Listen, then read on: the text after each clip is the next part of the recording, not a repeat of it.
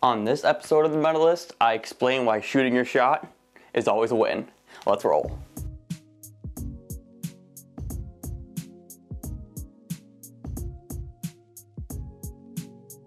Shooting your shot is always a win. This is some new energy and philosophy that I've been on recently.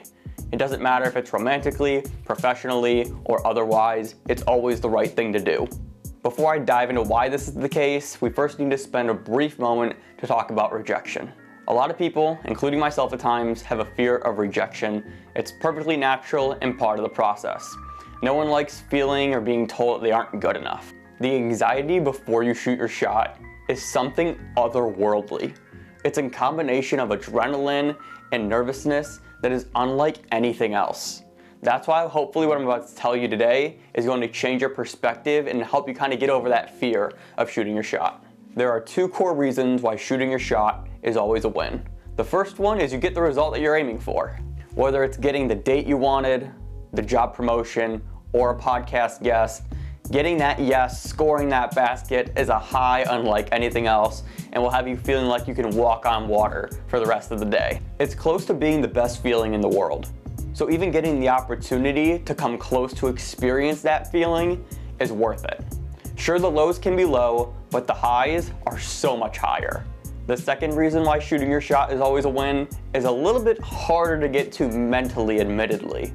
However, it's the thing that kind of inspired this piece you should always shoot your shot because no matter what happens, it's going to get you one step closer to what you actually want.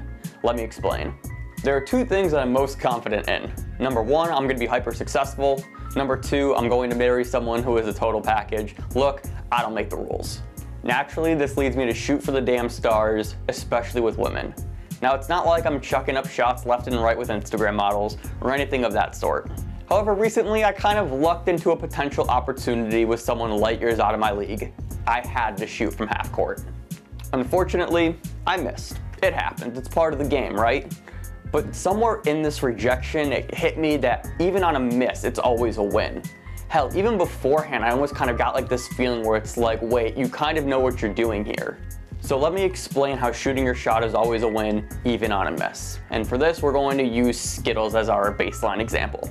So think of it this way. You have a bag of Skittles, and your goal is to pull out a red Skittle.